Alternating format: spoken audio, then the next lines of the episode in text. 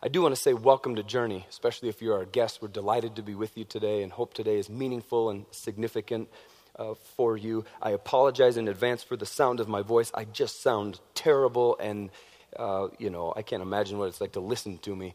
And so just uh, forgive me for that. Dana, my wife, got sick. And uh, when she got sick, I said, All right, honey, you just got to, like, stay away, all right? I cannot have that crud infecting me. But it's just so difficult for her to stay away. And so. Wishful thinking, Hopkins, right? I picked it up nonetheless.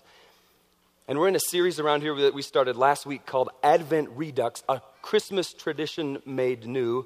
And these messages on these weekends leading up to Christmas and culminating in both of our Christmas Eve services are designed to actually bring back and make new this centuries old tradition of Advent toward a more meaningful Christmas season, right?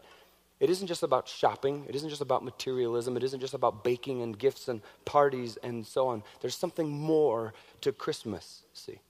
And today we're talking specifically about hope. Last weekend we talked about good news and we lit the good news candle on our Advent wreath. And today we're going to talk about hope and we're going to light the hope candle. And we've asked the butlers to come and help us with that. And so if Jeff and Crystal, Braden Walker, and Garrett would come on down. And I just want you to know that these guys are some of my heroes around Journey Church. Braden and Garrett and Walker are triplet boys. Okay? And uh, like, I've got twin boys, and like, it almost killed Dana and I. And so you add one more to the mix, and you guys are my heroes. So these are your new heroes, right? Uh, do you want me to give the match to one of these guys? No, probably not. Here, give you the match. There's strikers right there. You're all right. Just make yourselves at home. It's fun up here. Oh, oh no, she says. No, not. Oh, you're just going to play the guitar. Here, I'll help. I'll help. Watch your dad light. Look, look, look, he's lighting the candle. He's going to light the candle. What's the greatest second trick? What's the good second trick? Yep, I think you're right. Yeah. Yeah, exactly. Way to go. Give the butlers a hand if you would. I'll take those from you. Good job. Thanks, guys. Nice going. Merry Christmas to you. Merry Christmas. Merry Christmas. Good job. Merry Christmas. Way to go. Love you guys. Oh, thank you. Nice going. uh, wow.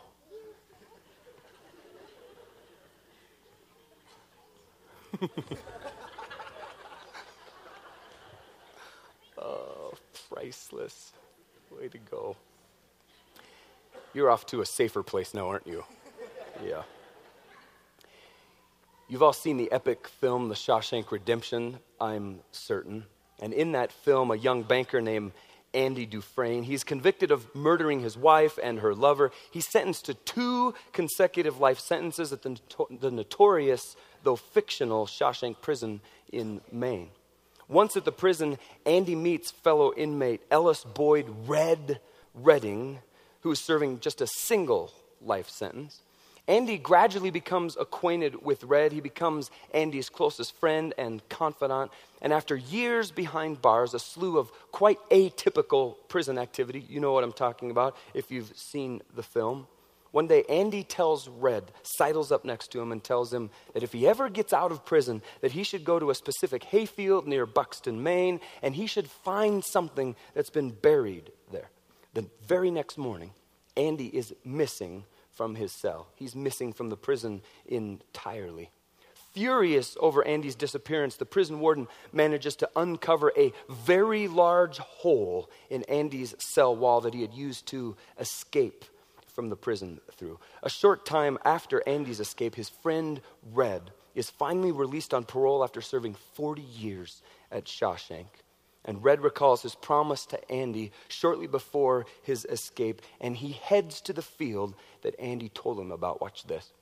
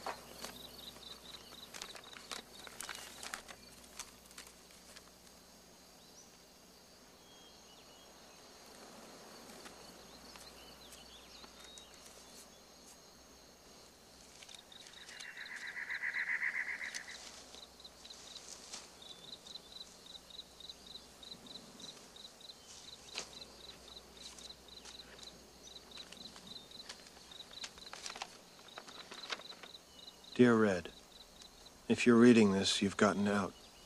And if you've come this far, maybe you're willing to come a little further. You remember the name of the town, don't you?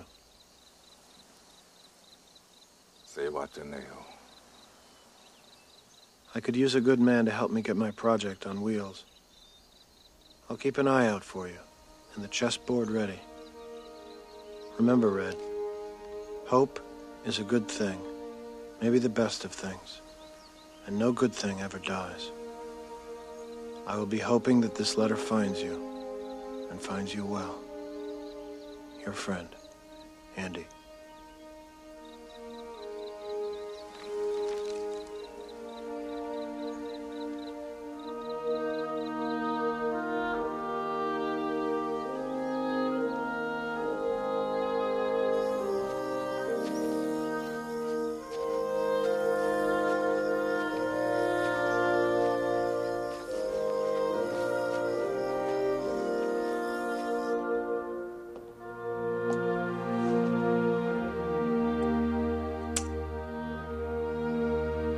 Get busy living or get busy dying.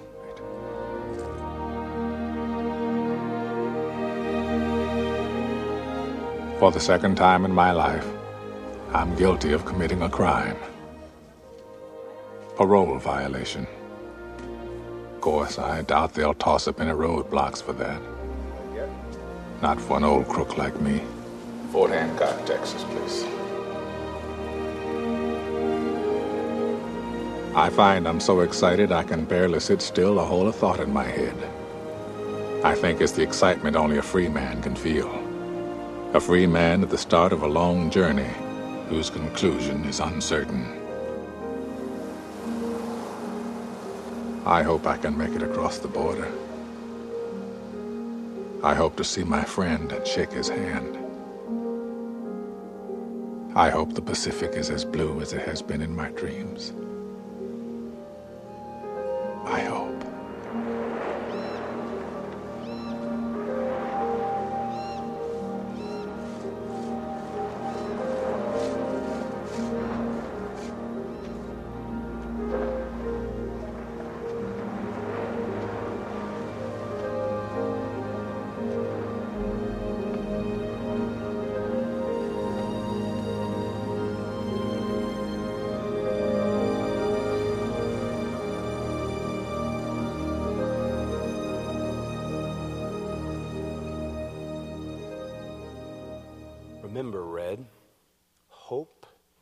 Is a good thing, maybe the best of things, and no good thing ever dies. It's a fantastic line. And while we sit in this room today, and while we light the hope candle on the Advent wreath on our way to Christmas, truth is that for lots and lots of us sitting in this room today, our personal hope candle has all but gone out, hasn't it? At least it feels like it has. Maybe for you, hope has nearly been extinguished. Maybe it's just been partially obscured. Nonetheless, hope might be waning for you in these days. It's my belief that if I were to take a survey of this room today, that we would find that despite being Christmas time, the supposed great season of hope, for lots and lots of us, hope is incredibly difficult for us to find in these days.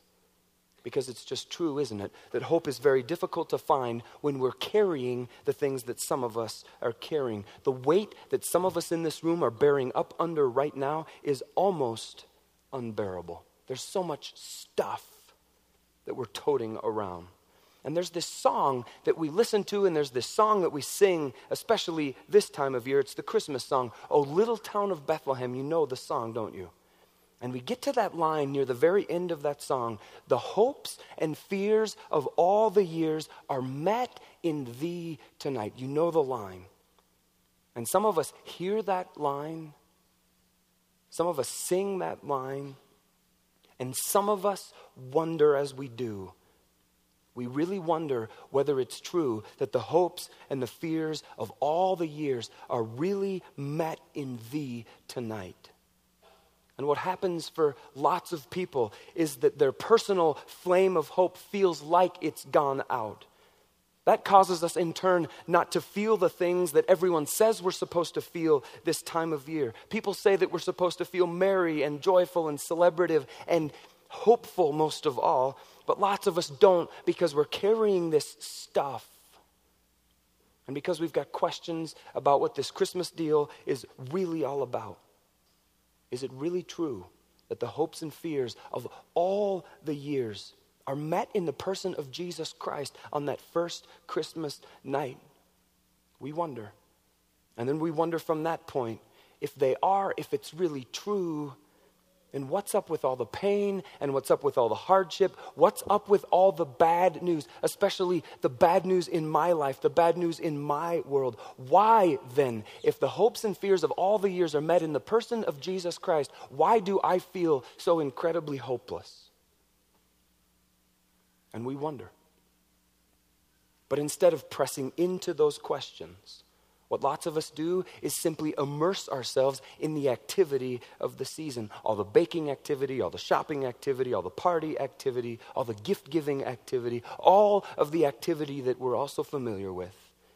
And we never step over the line and get to answering those difficult questions because we've really just glossed right over the top of them with this thin veneer of busyness and activity and hubbub, right? Hope is often incredibly difficult to find, isn't it? And not only is it difficult to find, frankly, it's also very difficult to define what is hope. Some people, they see hope as just this optimistic feeling that everything's just going to turn out fine, right? That's hope. No, I'm a San Francisco 49ers fan, and that's my definition of hope that everything's just going to turn out fine. The Super Bowl is in our sights. Five and eight, woo, hoping for the Super Bowl. No. For others of us, hope is like wishful thinking, isn't it? Sometimes we wishful think about the weather. I hope it's not too cold today. Hope's dashed against the rocks right outside. For some of us, hope is just this anticipatory feeling that some desire will be fulfilled somehow. I heard the story of two guys, their names were Larry and Elmer. They were out hunting and they got lost. Trying to reassure his friend, Larry said, Don't lose hope. All we got to do is shoot in the air three times, stay where we are, and just hope that someone finds us. So they did. They shot into the air three times, but no one came, and they did a whole lot of hoping. After a while, they tried again. Still no response. They decided to try just one more time, but not before Elmer said, I hope it works this time. We're down to our last three arrows. Pretty sure those guys were hunters from a neighboring state of ours, just a little to the east of here. I didn't mention any names.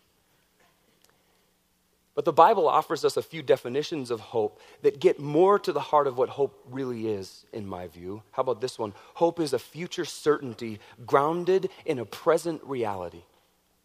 A future certainty grounded in a present reality. How about this one? Hope is awaiting what God has already promised. From Isaiah chapter 40, verse 31. You can follow along on the side screens. But those who hope in the Lord, the Bible says, will renew their strength. That's a promise, by the way. Those who hope in the Lord will renew their strength. They will soar on wings like eagles. They will run and not grow weary. They will walk and not be faint. The word hope, then, it seems, has much more in view than just being this wishful sense of optimism about what might be, what could be. Now, there's this concept from the craft of rope making. It gets right to the heart of what biblical hope really is, in my view. Very often, you know how this works. When a rope is made, two or more strands of fiber or material are twisted or braided together. They're somehow inextricably bound together in this manufacturing process. And I've been thinking about hope a lot like making a rope, some rhyming in there. I'm going to ask uh, my friend Brian Gifford if he would come right up here. Brian, come on up and just come right over here if you would. Brian uh, is a former colleague of mine over at our Mama Church, Harvest in Billings. He leads the discipleship department over there. And, uh, well, you're just up for this challenge, I promise you. So you just hold very tightly to that end. Some people have a name for that end right there. You just stand right there, but I won't say what that end is often called in some lines of work. And here's how I'm thinking about hope these days, and maybe this would be helpful for you as well. Hope is all about hanging our hats on the promises of God, the promises that He's made from the very beginning of time, right? promises that God has made, promises that God has kept, promises that are rooted in the actual character and nature of God Himself. And I want you to think about this green strand as being the promises of God made centuries past, thousands of years past. And then I want you to think about this red rope as being our pain, and our difficulty and our challenge and the hardships of life that we're all carrying, the stuff of life that many of us right now are bearing up under, that's causing our hope to actually wane, that's causing our flame of hope to actually be extinguished. And I want you to see hope as weaving the promises of God, the green strand, in with the red strand of the stuff that we're carrying, inextricably binding God's promises in our pain and in our difficulty and in our challenge. Hope, you see, is a lot like a rope, the way I see it. And this has to be real tight, so you're going to have to hang real tight. You, are just doing, isn't he doing a great job? I mean, you're just up for this. You drove all the way from Billings, and man, are we putting you to good use. You got that? Yep. I want you to just hold on to that, right? Don't go anywhere. You just stay right there. And then Ecclesiastes chapter 4, verse 12. You know this verse. I'm sure you've seen this before. God does an interesting thing because, in the midst of what hope is, his promises, our pain woven together, God gives us his one and only Son, Jesus Christ, represented by this white rope. And look at what Ecclesiastes chapter 4, verse 12 says. Three are even better, speaking of the rope making process. For what? A triple braided cord is not easily broken. And the third strand of the hope rope is the Savior. It's the person of Jesus Christ, who is the very reason that we celebrate Christmas after all heaven's child, the true hope of all the world, and we intertwine the person of Jesus Christ. Hang on to that part right there, if you would. We intertwine the person of Jesus Christ with the promises of God, of which Jesus was one of, in the midst of our pain, in the midst of our challenge, in the midst of our difficulty, our hardship, our struggle, no matter what it is. And that, my friends, You've done very well. Give him a hand, would you? Is the image of hope. God's promises over thousands and thousands of years since the very beginning of time, interwoven with our pain and our struggle and our difficulty and our challenge, interwoven with the person of Jesus Christ, the Savior of the world, the hope of all the world. We have hope because of who God is. Not just because of what he's done, but who he is at his very core of his being. Now, there's several dimensions to hope. By its very definition, hope is invisible. You could write that down. Hope is invisible. We can't see it. 2 Corinthians chapter 4 verse 18 says these words, "So we don't look at the troubles we can see now, rather we fix our gaze on things that cannot be seen." For the things we see now will soon be gone, but the things we cannot see will last forever. Hope isn't like a thing like this rope is that we can grab onto. Not something we can touch, but it is just as real. Romans 8 24 and 25 says these words We were given this hope when we were saved. If we already have something, we don't need to hope for it but if we look forward to something we don't yet have, we must wait patiently and confidently. Those two verses are speaking the truth that if we're going to make hope a part of our everyday lives, it absolutely requires that we embrace hope's past, that we embrace hope's present, and we embrace hope's future dimensions. All of it, if we hope to make hope a part of our everyday lives. Incorporating hope into our everyday lives requires that we hold very tightly to God's past promises, that green strand, if you want to think about it like that. We've all read the Old Testament, haven't we?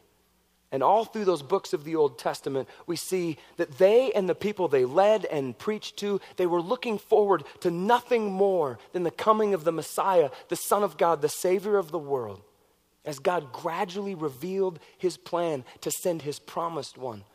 Isaiah chapter 64, verse 1 captures this so well. We hear Isaiah literally plead these words. Look at Isaiah 64, 1. Oh, that you would burst from the heavens and come down. It was Isaiah crying out to God, Oh, that you would burst from the heavens and come down. And Isaiah wasn't the only one who was longing and hoping that God would send the Messiah. And after all of that longing, and after all of that hoping, and after all of that waiting, God's promises were delivered on, weren't they? In the person of Jesus Christ, just the way God said it would come about. Look at Isaiah chapter 7, verse 14. Here is the promise. All right, then, the Lord Himself will give you a sign. Look, the virgin will conceive a child. She will give birth to a son. We'll call him Emmanuel, which means God is with us just as God had promised all those centuries before, Jesus was indeed born. He was indeed given the name Emmanuel, which does indeed mean God with us. God came down to earth on that first Christmas. And in Luke chapter 2, there is this woman, her name is Anna, and Anna got she understood that Jesus is and that Jesus was God's fulfillment of his past promises. And remember, not everyone in that day did. Not everyone was buying that Jesus was the Messiah. As a matter of fact, a lot of people today still haven't bought that Jesus is the Messiah. Look at Luke 2 38. She came along, that's Anna, just as Simeon, who was another guy who got who Jesus really was. And Simeon was talking with Mary and Joseph, Jesus' earthly parents, and she, that's Anna, began praising God. She talked about the child to everyone who had been waiting expectantly for God to rescue Jerusalem. Anna saw the baby Jesus, and she saw and she knew who he was. That day he was presented at the temple, and she gave thanks to God for who he was. And then she spoke about who he was to everyone who was looking forward to God's rescue. And that was a whole lot of people who were looking forward to God's rescue. Anna was not the only one. It was the entire population of the region of Palestine who had been waiting 400 years for God to break through into what had become a seemingly hopeless situation and deliver upon his past promises to them. And that day at that temple, Anna realized God had delivered. He did send his one and only son, the Messiah. Incorporating hope into our everyday lives requires that we hold very tightly to God's past promises. It also requires that we hold tightly to God's present help. You could write that down. That we hold very tightly to God's present help. Hear this clearly, please. No matter what it is that you are going through, no matter how much pain is pummeling you, no matter how much pain and difficulty is assaulting you, no matter how much failure you are feeling in this moment, you can count on God's help right here, right now. He does hear, He does care, He is with you, He has not left you.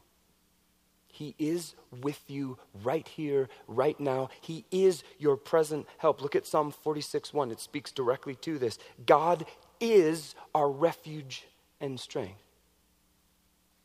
Is is a present tense word, isn't it? Notice it is not was our refuge and strength. God is our refuge and strength, always ready to help in times of trouble. See, there are very few things in this life that are absolutely certain. But one of the things that we can be absolutely certain of is the fact that sooner or later, everyone, no matter who you are, no matter where you live, no matter how much money you have, runs up against something unexpected and unforeseen and not able to be predicted. For some, it might be a health issue. For some, it might be an unemployment issue or it might be a loneliness deal. It might be a straying child deal who that kid is so far off the rails and you have no idea what to do. It might be financial worry and pressure that you cannot fathom. It could be a relational blowout that just blindsided you out of nowhere. But get this no matter what it is that has caught you by surprise, it is into those very moments that Jesus, who is the very hope of heaven, steps into the middle of our hurt and our pain and our sense of shock at what's unfolding and unraveling all around us right here and right now. God is our refuge and strength right now. Lamentations chapter 3 verse 25 speaks directly to this. Now the book of Lamentations is a lament it's as bad as it gets. And the author of the Lamentations, the lament, is crying out to God through the majority of the book. But even in the midst of crying out to God from the depths of despair, and I mean the depths of despair, look at what the author writes The Lord is good to those whose hope is in him, to the one who seeks him. It's true. The Lord is good to those whose hope is in him to the one who seeks him. See the key? It's not just hoping for something that will relieve our suffering or will take away our pain or will make life easier. That's not the deal. It isn't just about hoping for something. Rather, the key is hoping in someone, capital S, someone. The hope deal isn't even about just hoping for something from God. Rather, it's all about hoping in God, hoping in who He is, who He's been since the very beginning of time. And Romans chapter 5, verses 3 and 4 speaks to us about pain and difficulty and hardship actually having a place in God's plan. And that's difficult to hear. We don't like to hear that. But look at what Romans 5, 3 and 4 says. We can rejoice too when we run into problems and trials. And that's hard to do to run rejoicing into our problems and trials. But Paul says we can do it. Why? For we know that problems and trials help us develop endurance. And endurance develops strength of character. And character strengthens our confident hope of salvation. What a text.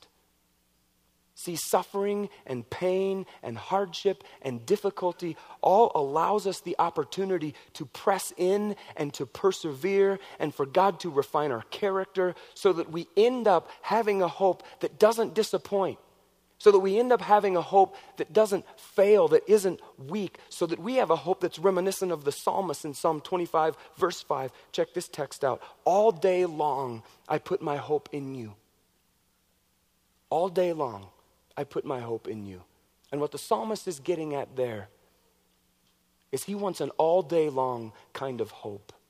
He doesn't just want to hope in God that's fleeting. He doesn't just want to hope in God when times are good and life is easy and things are cruising along quite well. The psalmist is talking about a hope that is a 24 7 hope good, bad, ugly. All day long, I put my hope in you. David Henderson wrote these words Despair comes when we believe what our eyes tell us. That when difficult circumstances play their hand, the game is over, that there's no trump card, no other hand to be played. Hold fast to hope means being unwilling to let circumstances have the last word. Despair says circumstances tell us what is true about God. Hope, though, says that God tells us what is true about circumstances. And that's the truth. Incorporating hope into our everyday lives requires that we hold very tightly to God's past promises. that we hold very tightly to his right here, right now, present help. It also requires that we look forward to God's future glory. You could write that down. God's future glory. Because hope, at the end of the day, has a very strong future element to it, doesn't it? I remember seeing a Peanuts cartoon sometime back where Lucy and Linus, they're sitting in front of the TV, and Lucy all of a sudden, kind of out of nowhere, says to Linus, Get me a glass of water. Like, no please or anything, just get me a glass of water. Linus looks at her, quite surprised, and asks, Why in the world should I do anything for you? You never do anything for me. And Lucy responds, and she responds with a promise. She says, on, All right, on your 75th birthday, I will bake you a cake, she says. Well, Linus, he's like, Cool. He just gets up and he heads to the kitchen. He's going to get her the glass of water. And on his way to the kitchen, he says these words Life is more pleasant when you have something to look forward to. And see, this world that we live in this world that we're so much a part of screams at us every single day that what we see and what we're a part of right here and right now is all there is. This world screams out to us that our lives are just the sum total of our profession plus our possessions, and that at death it's all done, all gone. That's it, lights out.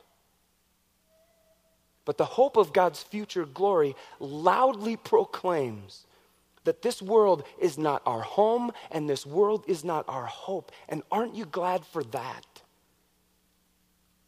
The Bible says that for those whose lives have been intertwined with the life of Jesus Christ, have the hope of heaven a confident assurance of a future with God that extends beyond this life forever and ever and ever. Look at 1 Corinthians 15 19. And if our hope in Christ is only for this life, meaning only for right here and right now, we are more to be pitied than anyone else in the world. Because, see, to hope actually means to wait, doesn't it? Galatians 5 5 says these words But we who live by the Spirit, living by the Spirit is the person who walks with Jesus Christ, the person who has a relationship with God through Jesus Christ. We who live by the Spirit eagerly wait to receive by faith the righteousness God has promised to us. Eagerly wait.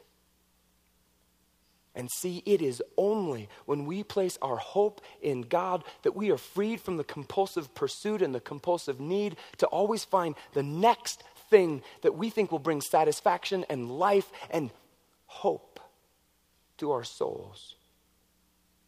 And our future hope of God's glory, frankly, all centers on Jesus Christ coming again. His second coming, we often call it. He came at Christmas the first time, and he's coming back. An event that the Bible very strongly links to this concept of hope. Titus chapter 2, verse 13. Check this out. We look forward with what? With hope to that wonderful day when the glory of our great God and Savior, Jesus Christ, will be revealed when He comes back. That's the day we look forward to with hope with anticipation, with excitement, with enthusiasm. It was almost exactly one year ago that harried homeowners who were seeking mortgage relief from a Bush administration hotline had to contend with a bit of misdirection from the president himself.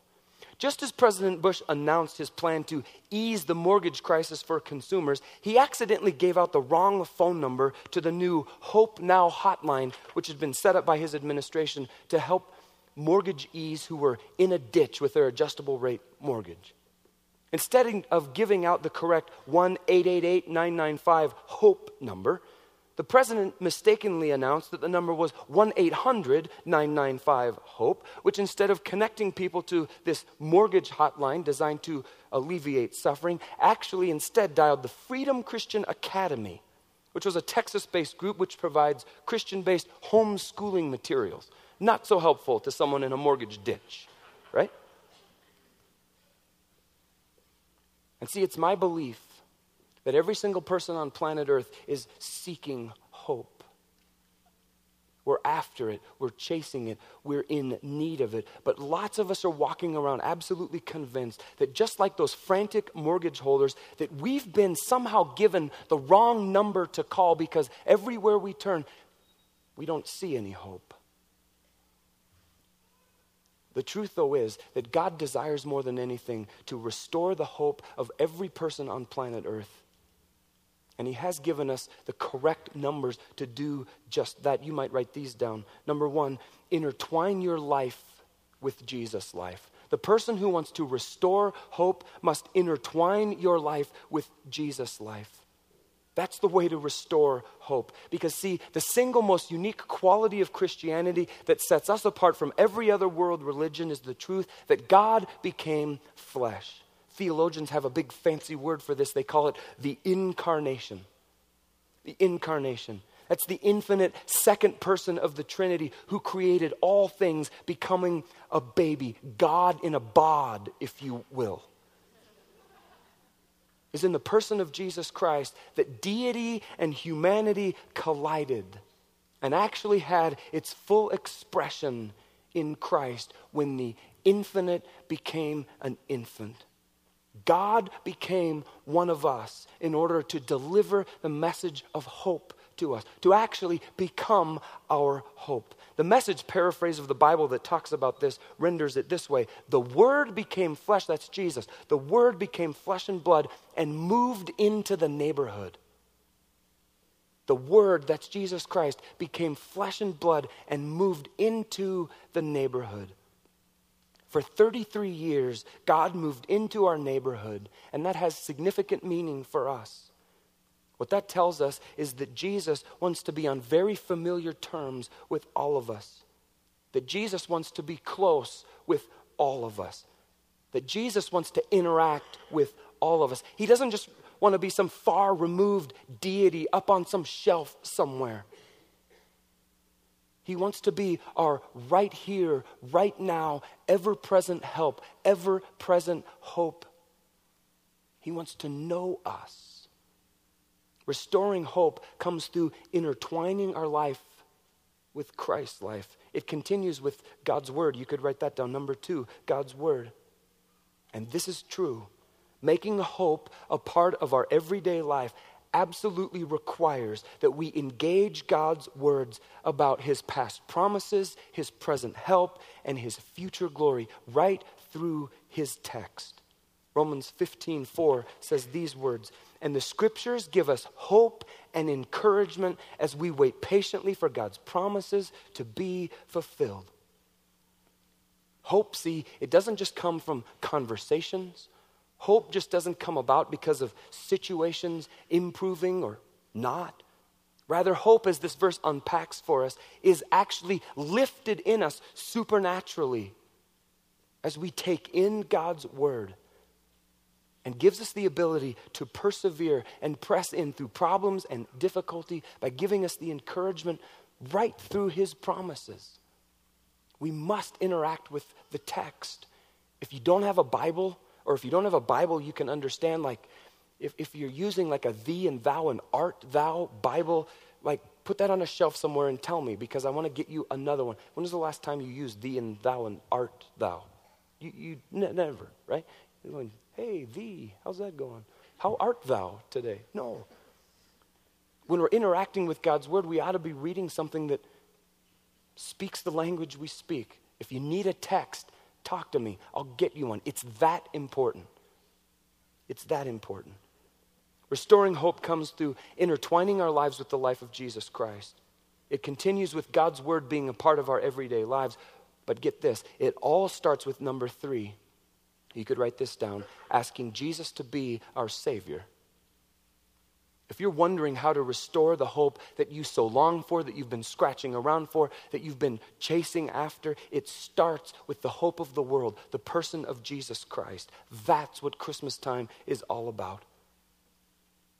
It's not about baking activity. It's not about shopping activity. It's not about gift giving activity. It's not about party activity or any other activity. Instead, Christmas is all about the person of Jesus Christ coming to give us, be our hope, which is a very very good thing, isn't it? invite you to take your things and set them aside if you would, and just go to prayer. Just speak to the Lord about what it is that you're thinking about. Just tell God what's on your heart and your mind. You can do that now.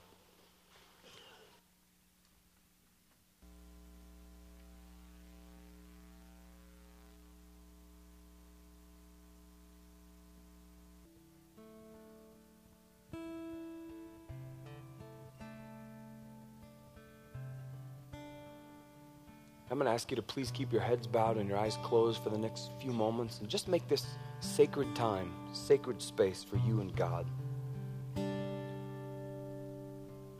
Maybe you're here today and you have some business that you need to do with God. Maybe for you, it's around intertwining your life with His life.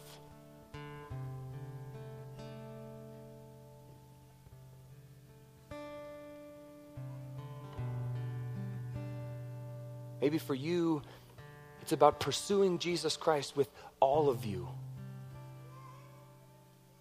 Not just calling yourself a Christian, but actually intertwining your life with the life of Jesus Christ and the fullness of life that He invites and intends for you.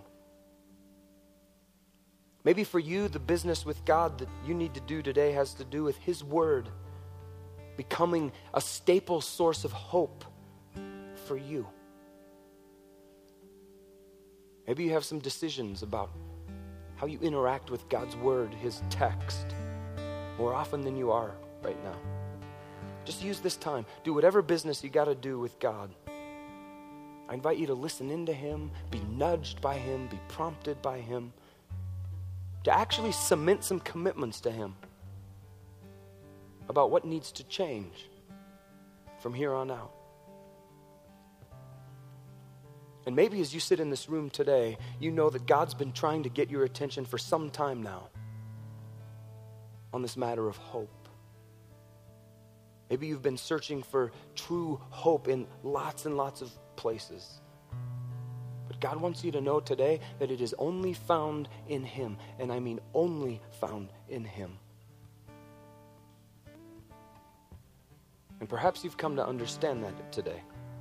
And perhaps you've come to understand today how much Jesus loves you, how incredibly much He gave for you, how He died on the cross as the payment for your sin, and how He wants more than anything to live in a relationship with you, a relationship that starts right here and right now and continues on for all of eternity.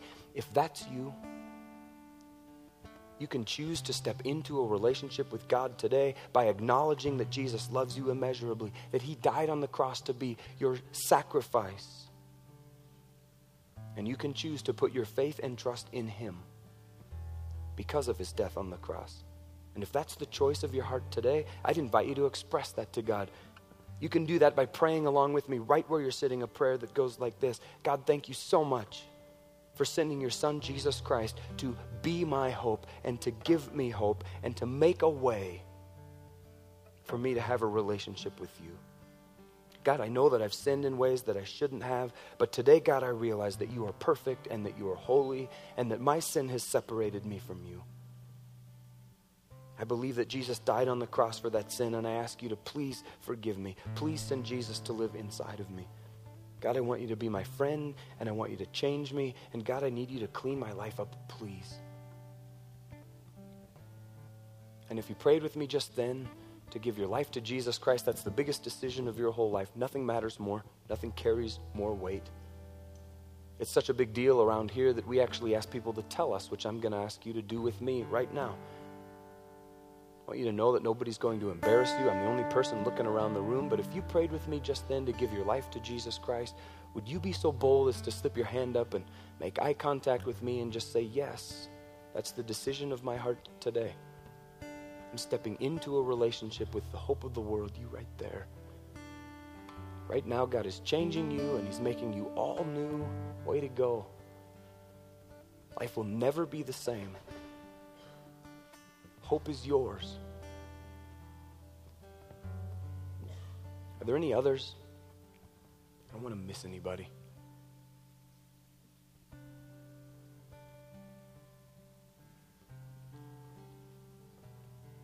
God, we love you. God, we love you immeasurably. And we thank you so much for making a way for us to live in relationship with you. God, the fact that we don't have to scratch around and claw and wonder after the source of hope is astounding to us. That you just provided hope to us through your Son, Jesus Christ. We receive that gift and we worship you and obey you in gratitude, God, for such a gift. God, I pray for us as a community that we would be your conduits of hope into the lives of people all around us who are wandering hopeless these days. That we would be able to be your hands and feet in their life, in their world, pointing them toward you, God. Empower us to do that. Give us courage and boldness because that's not always easy, Father prompt us, please, with people in our lives who are in special need of your hope these days. Nudge our hearts and our mouths to say just the right thing and do just the right thing. Please, God, our commitment to you is that we'll trust you, we'll obey you, we'll follow you. Even when it seems a little weird, we'll just, we'll go. We'll go because you came to us. And we say thank you. Our whole lives are lived as a thank you to you for all you've done. You are our hope, and we rest and we live in you, God. We pray all of this in the precious and holy name of Jesus Christ, the hope of all the world. And the church said,